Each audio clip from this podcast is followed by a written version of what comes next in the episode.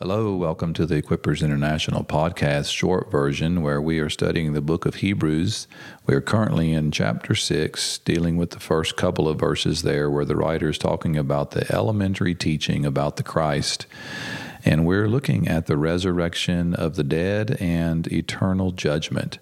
So, as I shared in yesterday's episode, the resurrection is the most essential truth of our faith. Without the fact that Jesus was raised from the dead, our faith is in vain and worthless because all of our hope is fixed on the fact that Jesus is alive and that he rose from the dead.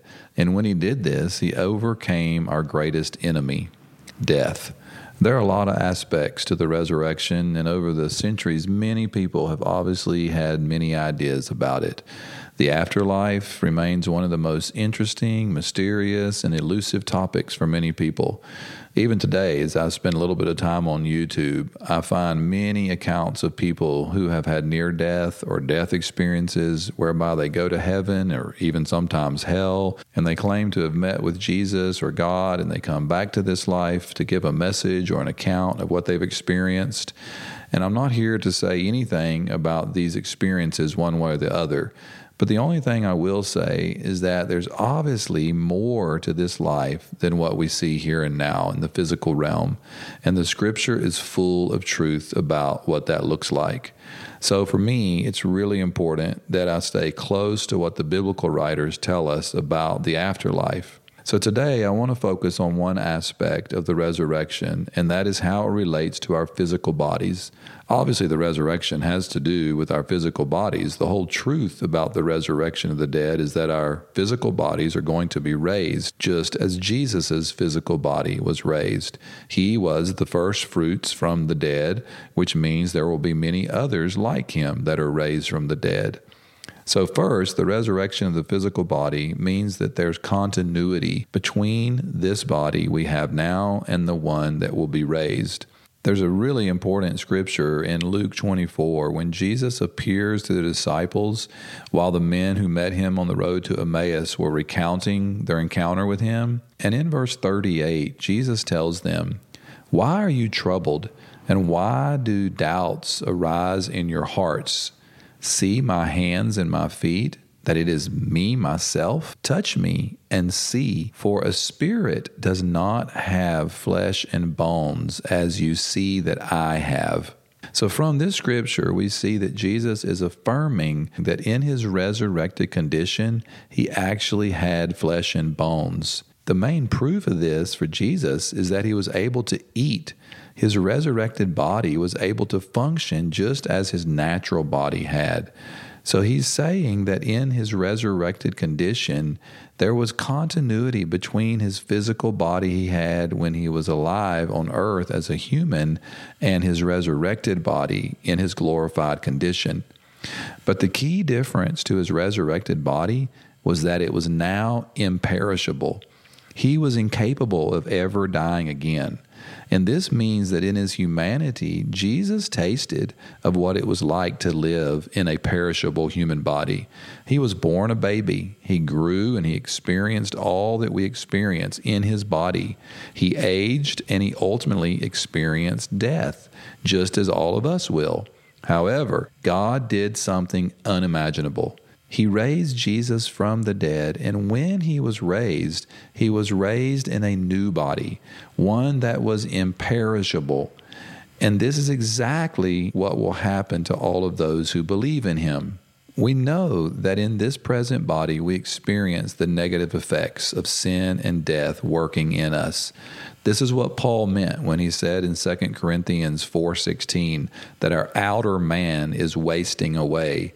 And again in 2 Corinthians 5 just a little bit later, he says that in this body we groan because we want to be clothed with immortality, but we're experiencing the effects of mortality. And in Romans 8:23 he says, "And not only this, but also we ourselves, having the first fruits of the spirit, even we ourselves groan within ourselves, waiting eagerly for our adoption as sons, the redemption of our bodies." So, for Paul, the ultimate place of experiencing his adoption as a son of God is in his redemption of his body, the resurrection. So, the redemption of our bodies ultimately happens at the resurrection. We will experience the reality of being immortal, exactly the way God originally created man and woman. This is a super exciting truth. And this is what Jesus came to do. He came to overcome the effects of death, He came to give eternal life. Eternal life is not some ethereal or spiritual experience that we have when we become believers. We are introduced to the realities of the spiritual realm when we receive the Spirit of God and we begin to see and experience life from a different perspective. But this is not what it means to have eternal life. To have eternal life means that you live forever. And for the believer, we saw in the last episode that Jesus said in John 11 at the tomb of Lazarus that he who believes in me will live even if he dies, and everyone who lives and believes in me will never die. And this is the greatest promise we have, and this is why the resurrection of Lazarus as an object lesson was the greatest miracle that Jesus performed in his earthly ministry. He was providing assurance for Mary and Martha and for us that death is not final, but that he had overcome death and the resurrection of the dead was the proof. So, what am I saying?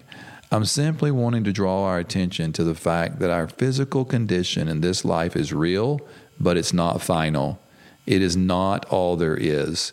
There's something amazing and magnificent that will happen in the future and we will be raised to live forever, just as Jesus was raised to never die again.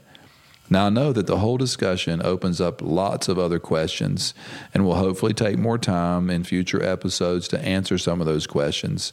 But for today, I want you to be encouraged that because of the resurrection of the dead, there's much more for us to look forward to. This is why we're encouraged not to just look at what we see here and now. There's a greater hope, and our ultimate hope is linked to the resurrection. This is exactly what Paul's talking about when he says in Romans 8 24 and 25 For in hope we have been saved, but hope that is seen is not hope. For who hopes for what he already sees? But if we hope for what we do not see, with perseverance, we wait eagerly for it. And this scripture is in direct reference to what Paul had just said previously about the redemption of our physical bodies. So our hope is tied to the resurrection. So be full of hope that while in this life and in this body we experience the limitations because of sin and death, but Jesus has overcome all of this, and we will one day experience the fulfillment of all that He has done for us to live eternally with Him. Be strong and courageous and love Jesus more.